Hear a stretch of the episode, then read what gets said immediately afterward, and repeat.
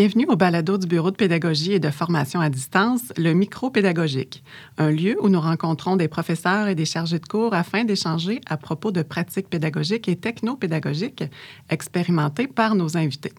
Alors, mon nom est Caroline Lechasseur et il me fait plaisir aujourd'hui de rencontrer Mélissa Thériault, professeure au département de philosophie et des arts, qui vient nous parler de pistes pour décoloniser l'enseignement en milieu universitaire.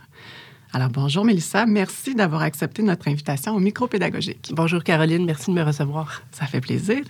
Alors, Mélissa, décris-nous le contexte dans lequel tu as développé ta réflexion en lien avec la décolonisation. De quelle façon cette volonté-là a émergé dans ta pratique pédagogique? Euh, ça a été un long processus qui a mis un certain temps à démarrer. C'est-à-dire que j'ai commencé à enseigner de façon très précaire, comme chargé de cours. Euh, quand on est précaire et qu'on ne sait pas si on va être rappelé euh, d'une session à l'autre, on n'ose pas prendre des risques ou prendre des initiatives qu'on ne sait pas si ça va fonctionner ou pas. Donc, ça a pris un certain temps avant que je puisse envisager de prendre plus de liberté dans mon approche pédagogique. Mais le vrai déclencheur, ça a été autour de 2017, je crois. L'idée me trottait dans la tête, mais je ne savais pas comment procéder.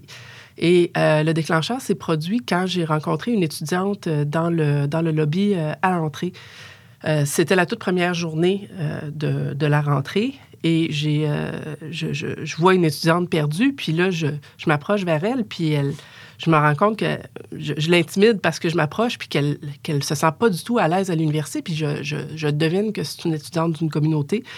Euh, d'une des communautés autochtones. Puis, et là, ça me, ça me frappe. Euh, elle se sent pas chez elle, alors que c'est, l'université qui est chez elle, en quelque sorte. Puis, euh, je me rends compte que j'ai, rien pour elle. Je peux lui montrer le local, mais mes cours ne parlent pas ni de sa communauté, ni de sa vie, ni de ses, des formes de philosophie. Moi, j'enseigne la philo de l'art.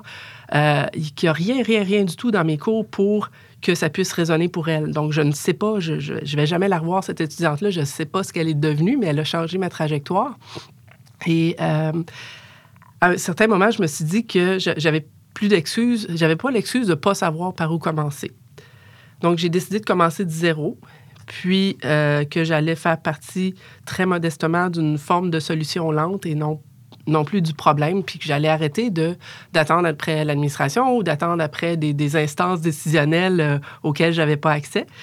Euh, en gros, c'est comme ça, il y a eu un déclencheur. OK, excellent. Merci pour ton partage. Euh, c'est très centré sur, sur ton vécu, donc c'est très intéressant. Alors, concrètement, quels ont été les, les éléments ou les pistes qui sont ressortis de ta démarche?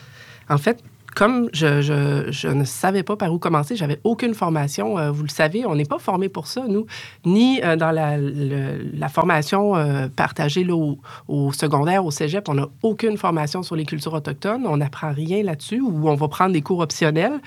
Certaines personnes se spécialisent. Il y a beaucoup d'excellentes chercheuses, d'excellents chercheurs qui travaillent sur ces questions-là, mais on n'entend pas beaucoup la voix des Autochtones eux-mêmes, elles-mêmes jusqu'à récemment. Donc, c'était un peu difficile de, maîtriser un certain corpus ou de pouvoir intégrer des sources, surtout quand on est dans un contexte où on a une préséance de l'écrit. Donc, moi, j'enseigne la philosophie et je dois enseigner des textes. Or, les philosophies autochtones sont souvent transmises sous forme euh, orale, sous forme euh, euh, partagée de façon collective. Donc, je ne savais pas par où commencer. Donc, j'ai commencé par un seul texte, juste un. Puis après ça, le un seul texte est devenu un texte obligatoire à l'évaluation.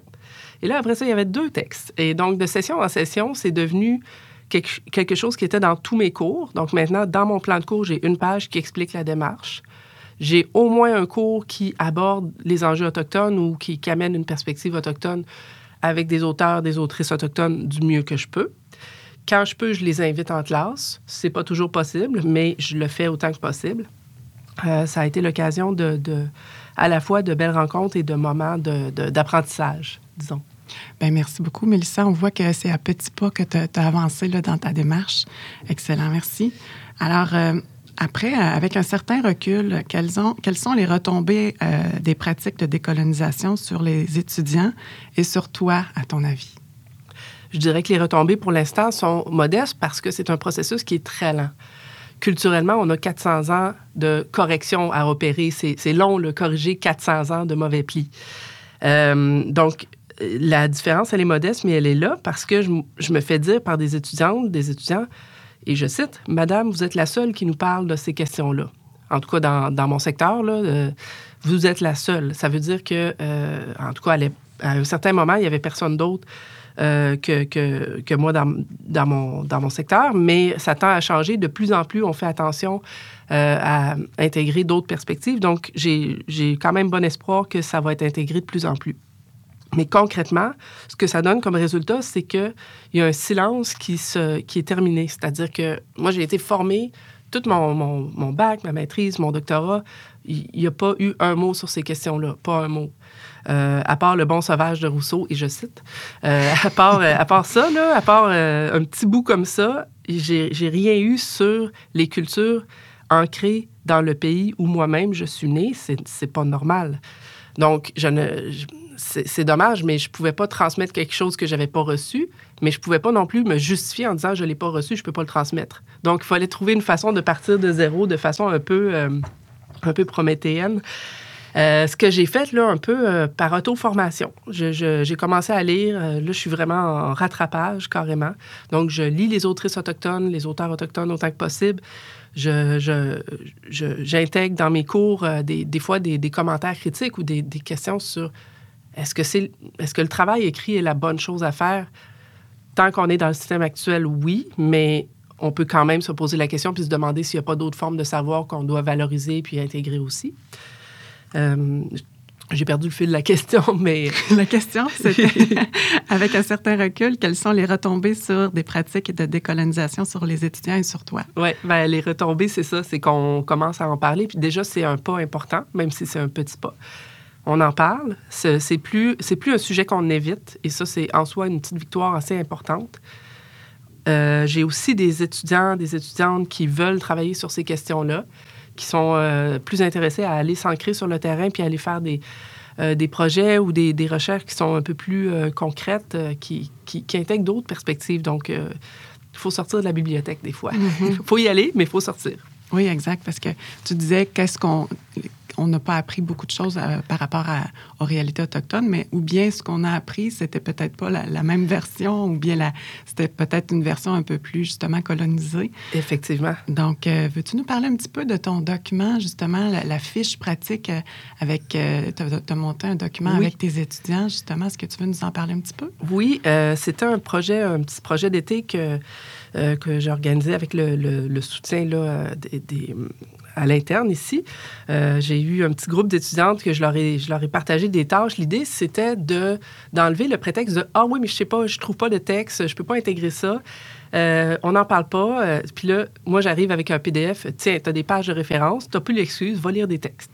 Donc, c'est un peu, moi, mon approche, c'est ça, c'est de couper court aux mauvais arguments. Donc, c'est en accès libre. Donc, n'importe qui peut le télécharger. De toute façon, ces textes-là, ils étaient déjà en accès libre par les, euh, par les chercheurs, par les revues. Euh, c'est quelque chose qui est de l'ordre du service public. Euh, mais ils n'étaient pas compilés ou synthétisés avec une perspective d'enseignement de la philosophie. Moi, j'ai seulement fait ça, coordonner une espèce de synthèse qui est très imparfaite, mais ça a été l'occasion pour moi d'offrir quelque chose de pas de pas garder ça que pour moi. Ça a été l'occasion pour les étudiants, les étudiants qui ont participé de euh, de se pencher sur une, situation concrète puis de, gagner en expérience de, recherche. Puis après ça, ben, on verra ce que ça donne, mais pour l'instant, je suis contente. Bien, effectivement. Puis en fait, c'est tu dis que c'est ton premier pas, mais ça peut être aussi le premier pas de, des autres personnes enseignantes qui auraient envie de commencer à quelque part aussi. Oui. Donc, euh, est-ce qu'on peut te contacter pour avoir le document ou bien le bureau de pédagogie, on peut relayer aussi le, fameux document euh, où toutes les ressources sont compilées? Oui, il est, il est déjà en accès libre sur le, sur le site du euh, laboratoire en études féministes mm-hmm. de l'UQTR. Donc, je mettrai le lien pour ça, mais c'est un PDF à télécharger. Excellent. Bien, merci beaucoup. Alors, Mélissa, quels seraient les défis que tu as rencontrés euh, dans cette démarche de décolonisation? Le premier risque, c'est l'appropriation, de parler à la place de, euh, de dire, bon, ben OK, j'ai présenté une autrice autochtone, euh, c'est bon, merci. ça, c'est un premier danger. puis d'avoir l'impression que parce qu'on l'a fait, on appelle ça le, tokenisme, parce que j'ai rajouté un jeton autochtone dans mon plan de cours, ben, que là, c'est réglé, puis que j'ai fait j'ai fait ma part. Euh, il y a beaucoup de, gens qui vont euh, faire une forme de déculpabilisation comme ça. C'est une façon un peu de repousser la question puis de pas vraiment y réfléchir. Donc ça, c'est vraiment un défi de d'arriver à trouver une façon d'intégrer sans instrumentaliser, sans s'approprier, sans tokeniser. Ça, c'est vraiment une difficulté. Ensuite, euh, une autre difficulté, c'est quand on essaie de, justement, pour éviter le, problème que je viens de mentionner, quand on essaie d'inviter des gens, bien souvent, c'est souvent les mêmes personnes qui sont sursollicitées. Donc, on ajoute un peu à un stress en, les, en demandant toujours aux mêmes personnes. Euh, on veut bien faire, on veut pas mal faire, mais on, on se retrouve à le faire quand même. Donc, euh, ces personnes-là se retrouvent à être inconfortables parce que ils ou elles ne veulent pas nécessairement porter le poids de représenter toute une communauté. Puis des fois, quand on le fait, on est pressé dans le temps, on est serré, on a un planning de cours à, organiser, puis euh, ça se passe là, à la minute près. Hein. c'est de midi à 3 heures, puis la pause est au milieu du cours, puis c'est vraiment strict. Et on ne respecte pas ni le rythme d'un échange humain euh, véritable. Et des fois, on, on est un peu, euh, un peu trop rapide. Euh, ce qui fait qu'on va avoir euh, des invités, puis on n'a pas le temps d'établir une relation de confiance. Et si la relation de confiance, elle n'est pas là, ça risque de donner, de donner des interactions qui risquent d'être qui peuvent ne pas, ne pas se passer aussi bien qu'on aurait voulu. Mm-hmm. Hein, par exemple, la personne qui est invitée pour une conférence puis qui, qui a l'impression justement d'être un token, ben, je la comprends de ne pas apprécier son expérience puis de ne pas, pas avoir envie de recommencer. Mm-hmm. Puis ça, c'est un exemple de maladresse qu'on peut faire que, que j'ai faite moi-même. Euh, sans, sans, le vouloir, mais je l'ai compris après, mais après, c'était trop tard. Par mhm. contre, la fois d'après, j'ai fait mieux. C'est tout. C'est bien. Ben, c'est comme tu disais tout à l'heure, quand on fait rien, on on se trompe pas. On se trompe pas. Mais si on fait des choses, puis on met des choses en place, mais ben, on a plus de chances de, de, tomber ou de, faire des erreurs. Mais c'est comme les sportifs. Il n'y a, pas, a pas de sportif qui fait un entraînement sérieux sans, sans se bêcher euh, souvent. Excellent. Ben, merci beaucoup. Et maintenant, Mélissa, la question qui tue. Oui.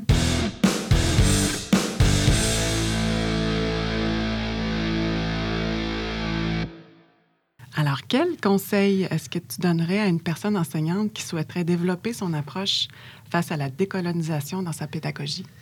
La première chose que je dirais, ce serait de s'armer de beaucoup de patience et d'humilité.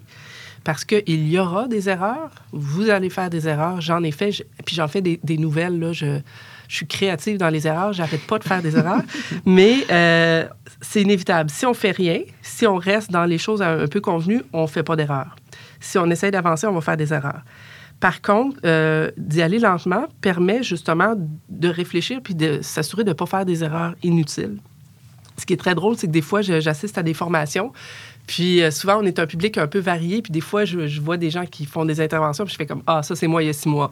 Euh, des fois, j'ai beaucoup d'autocritique pour ça. Je me, je me, rends compte que quand j'essayais en toute bonne foi de me former, d'assister à des trucs, euh, de, voir des conférences, de faire des lectures, que je tombais dans certains, euh, certains stéréotypes ou certaines ornières, puis je me rends compte que on peut sortir de ça assez vite, mais que les autres vont tomber aussi, puis il faut respecter le fait que tout le monde n'a pas le même rythme de compréhension. Mm-hmm. une, chose, euh, une question qu'on m'a posée, on m'a dit, mais il n'y a pas d'étudiants autochtones dans, ta, dans tes classes, pourquoi tu pourquoi insistes? Et là, je, la, première fois que j'ai mis ça dans le plan de cours, j'ai pris le temps de, détailler là, pourquoi je faisais ça. Euh, ben, je me suis dit, ben, ça ne concerne pas que les Autochtones. Si les Allochtones ne sont pas conscientisés, comment eux peuvent changer leur perspective? Mm-hmm.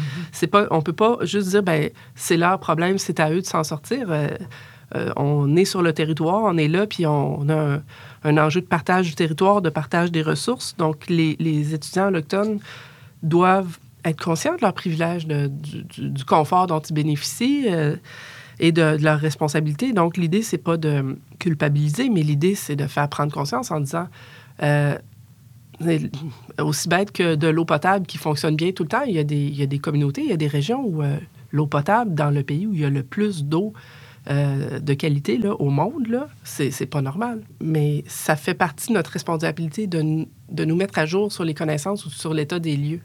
Mhm. Euh, c'est pas parce qu'on n'est pas autochtone qu'on n'est pas concerné par la situation. Absolument. Je suis tout à fait d'accord avec toi. Alors, Mélissa, tu nous as parlé de ta démarche, tu nous as parlé d'un élément déclencheur qui a été fort pour toi et puis qui t'a amené à, réfléchir à comment est-ce que tu pourrais euh, mettre des choses en place dans ta pédagogie pour euh, décoloniser les contenus et ta pédagogie en général. Donc, tu nous as parlé aussi de faire des petits pas. Tu nous as parlé de ta démarche et notamment d'un document que tu as mis en place pour pour pouvoir justement euh, établir des pistes d'intervention et puis tu suggères beaucoup de lecture aussi. Donc, c'est un document qui est très, très intéressant. Puis, tu nous as parlé aussi des défis qui ont, euh, qui ont émergé là, au fil de cette démarche-là. Alors, je te remercie beaucoup, Mélissa, d'avoir accepté. Merci à vous, tout le plaisir est pour moi. Donc, euh, merci beaucoup à nos auditeurs du balado Le Micro-Pédagogique.